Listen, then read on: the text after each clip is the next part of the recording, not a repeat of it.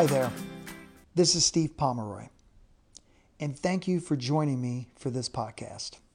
This podcast is going to focus specifically on 5 ways that my family and friends have supported me in my recovery. A few weeks ago, I recorded a podcast about specifically why I struggled to get sober and to stay sober. I am a recovering alcoholic.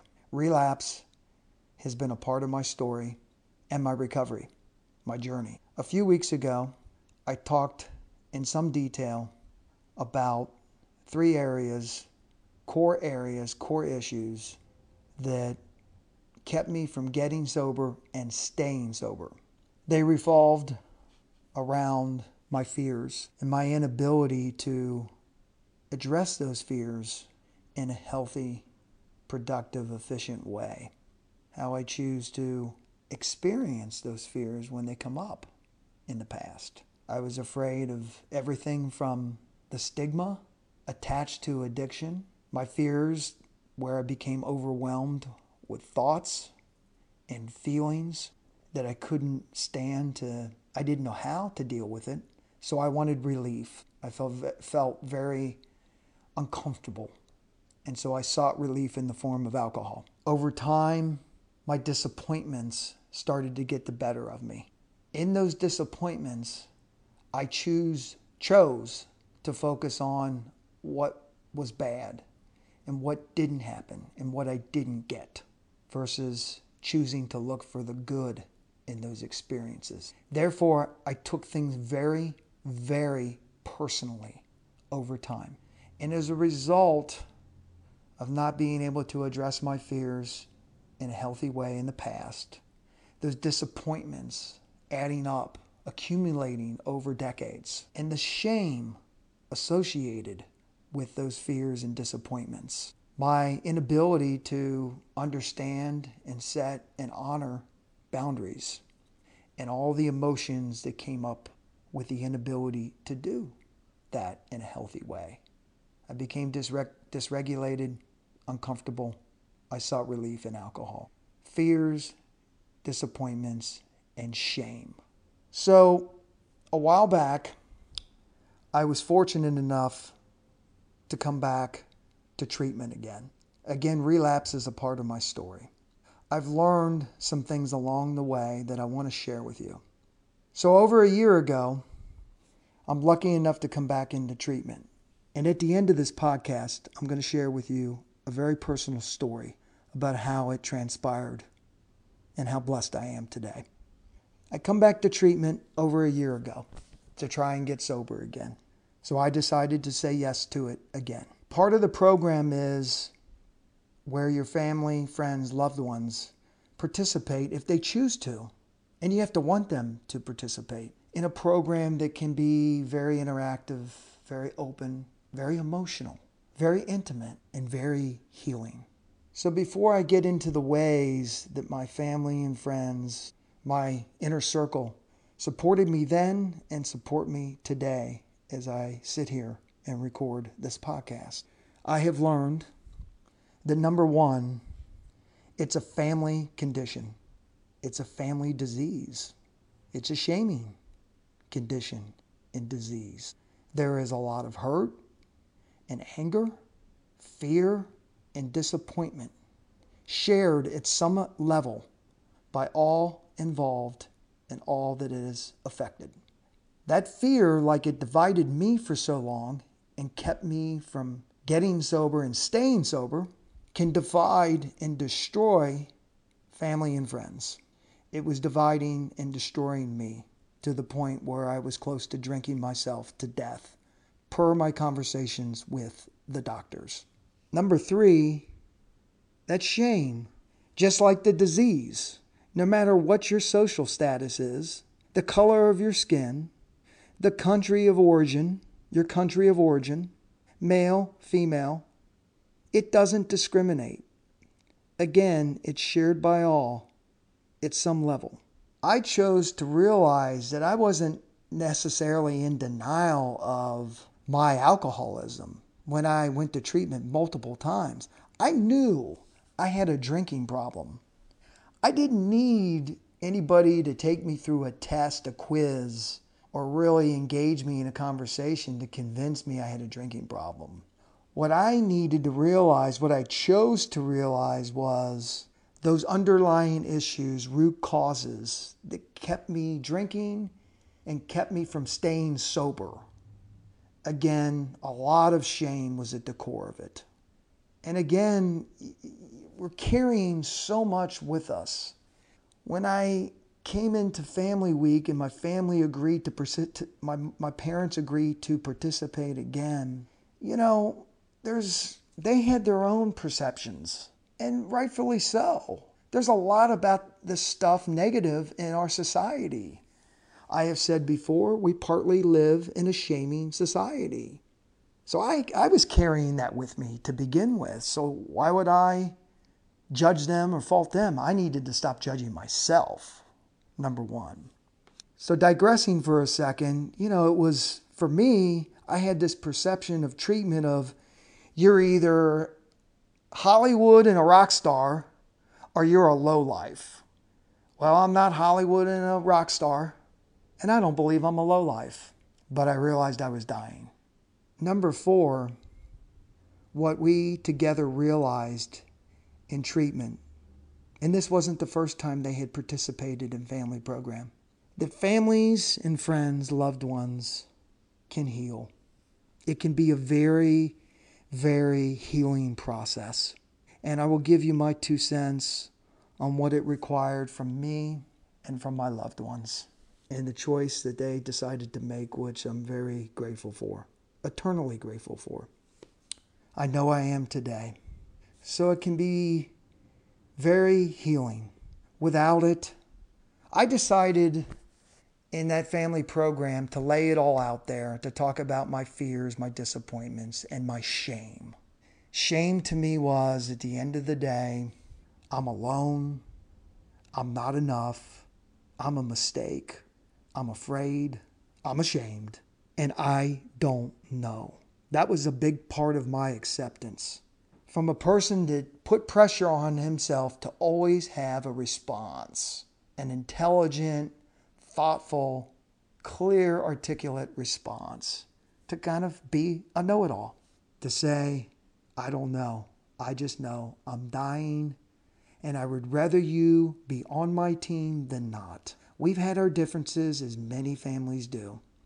For it to be healing for all of us, it required vulnerability. For me to lay it on the line and talk about how sick I was, talk about some of these underlying causes as best as I could at that stage of recovery, that will set the stage for the opportunity to connect and ultimately for emotional intimacy. And what it required on their part and my part was to understand, start to understand, there is not a cure for this. There is not a procedure, an operation, a vaccine, a pill. No pun intended with that one. There's no cure. There is no timetable for a recovery. I decided and realized I did not have that luxury anymore to put a timetable on my recovery, and simply would ask that my parents do the same. I do this day by day and ask of them what I'm asking of myself first, to not have any expectations. That's a lot. That's a lot to ask of ourselves, for me to ask of myself, and for me to ask of someone else. So I'm going to talk about that. They had some questions that they needed to answer for themselves. They came in and were open enough, willing enough to start to listen without passing judgment. That's huge. That's so huge. To listen and be open enough and willing enough without passing judgment. So questions that I suspect that came up and we talked about. Can they, as a family, accept the fact that they and I am powerless over this disease? There are no terms to be dictated here. The disease, when it has you in its grips, dictates the terms to you, the one that is suffering and in pain, to me, and those that are around and love and care. The disease dictates the terms. It will decide how much and for how long I will suffer and how long I will die. Other questions that they had for themselves that they needed to answer. Did they want to be involved? Do they need to be involved? Are they able to be involved emotionally, physically, spiritually? Again, I'm going to talk in a moment about 5 specific things that my support group, that's what they call them, my family and friends, my inner circle, that they do. Not to perfection, by the way. There is no perfection, only progress if we choose to look for it. Does tough love work? Did it work for them? Did it work for their parents and their grandparents? There's nothing tough about love. And again, it can't be conditional. To the degree when someone's in the disease has ownership of everything. That's what I mean. So here are the specific things that they started to do then, continue to do, not asking for perfection, because I'm not asking for it from myself and from my friends and my other loved ones, my inner circle. Number 1, they decided, and it's a choice, and it takes courage to listen, to realize that they needed to. They asked me, son, how can we support you? We do not understand how to support you. People say support them, support him. What does that mean? Fair question. That word gets thrown around a lot. It took courage to ask that question and say, we don't have this figured out. How can we support you? At that time, well over a year ago, I said, just listen. What you think you know about my condition, throw it all out the door. Assume as if you know nothing today. And over time, if you choose to, you can learn more about this. They have chosen to. Listen to understand. Here's where it gets really complicated, I believe. This is the challenge for those of you listening, and the challenge for my family and friends, and the challenge for me, quite frankly, is when you can listen to identify. To identify, meaning relate with someone's underlying issues. Can you identify with the other person's hurt, which my parents have chosen to do from time to time? They have chosen to say, hey, I can remember when I was hurt and when I felt disappointed, or when I felt underappreciated or felt devalued. There was times when I felt shame. That right there, I promise you, and this was the message I was delivering to my parents, that is so huge. Doesn't it feel great when people can identify with our pain versus going, I don't know what you're talking about, or what's wrong with you? What the hell's the matter with you? Versus, hey, I think I can relate. What happened? That's when the real listening gets involved. So what am I saying here? Can you choose, as my parents have chosen, to be equals in intimacy, the emotional intimacy? Not mother and father and I'm their son. And like when I was a child and there were ground rules and chores and stuff like that. It's huge. That takes a lot of courage, and I believe it is a true skill. I hope you choose to practice this, and it does take courage. The next one is boundaries. You have limits. They have limits. I thought Brene Brown kind of summed it up best, and I'm paraphrasing here. Something to the effect of the most compassionate, empathetic, and generous people are the most boundaried. As I do for myself, I have limits. I need to set limits.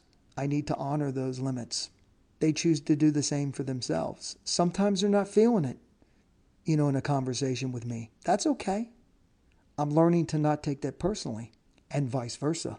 Sometimes I'm tired. It's late. I'm coming home from the gym. Gotta go. We're going through this together. Remember, those boundaries are for you as well. Number 3, self-care, self-love. It's so important to put yourself in position to even have access and be able to act on number 1 and number 2, listening and boundaries. It requires a lot of us to be in good shape to be able to do that, myself included. For me to be generous with my time and to help others and to be all in and to have compassion and to identify, to have that empathy, you know, that we're equals in an intimacy that I was talking about. I gotta have my A game, a B game I can get by with. Sometimes I'm learning to have the awareness of, hey, it's time to plug in, Steve. Take care of yourself. They do that. My family and friends, they take care of themselves for the most part. So they have access to this. Number 4, my family and friends along with me, I believe that this is so key to healing, whether it's addiction, another condition, disorder. It's so critical to my healing, and I see my inner circle practicing this, and that is gratitude. It's so healing. A few minutes a day will lead to increased happiness. I see my family and friends thinking about all the things and blessings and good that they have in their lives, as do I. It's a choice. Not sitting around thinking about all the things that they don't have and that I don't have. As I explained earlier, or touched on earlier, I did that. I wound up suffering more and more and more. I hated myself for it, and I drank more. Number 5, love. So here's the story I want to share with you. So we're looking at early May of 2018. I've been drinking again. I'm dying. I didn't know it. I knew I was sick and a mess. I've already been to the ER because I wasn't able to stand up properly. Fell down, busted myself up, broke my nose, cut myself, was bleeding, hemorrhaging. Went to the ER, got looked at. They wouldn't let me leave until I could walk under my own without assistance. I came back home, stayed sober for one day. I started drinking again. If that isn't a disease, addiction isn't a disease, I'm not sure. I'm not discounting any other terrible diseases that have caused a lot of pain and suffering for people. And I'm sorry for that, including this one. I'm hurting. I get a text out of the blue from my father. It says, "How you doing?" That took courage for him to check in on me. He could have assumed everything was okay.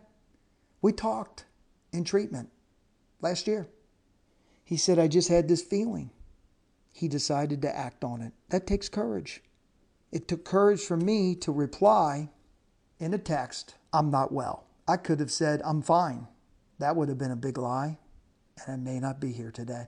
He could have taken that text and said, "Oh man, is this more of this recovery stuff? Is he going to say that he's mad at me from..." He could have let his imagination got the best of him, his fears. He could have said, "Oh man, I don't know if I want any part of this." He demonstrated more courage. He picked up the phone. He said, "What's going on?" I said, "I'm drinking again, and it's not good." He could have judged me. He could have said, "Are you kidding me? You're drinking again? I don't believe this. What is wrong with you?" He got off the phone. He still had the number from the treatment center that I returned to, that I was at in 2014. He called them. He acted from a place of love. It takes a lot of courage to do that, folks. It took courage on his part and my part. And it's a big reason why I'm alive today and living an amazing life. Thank you for joining me. Good luck to you with this, and God bless you.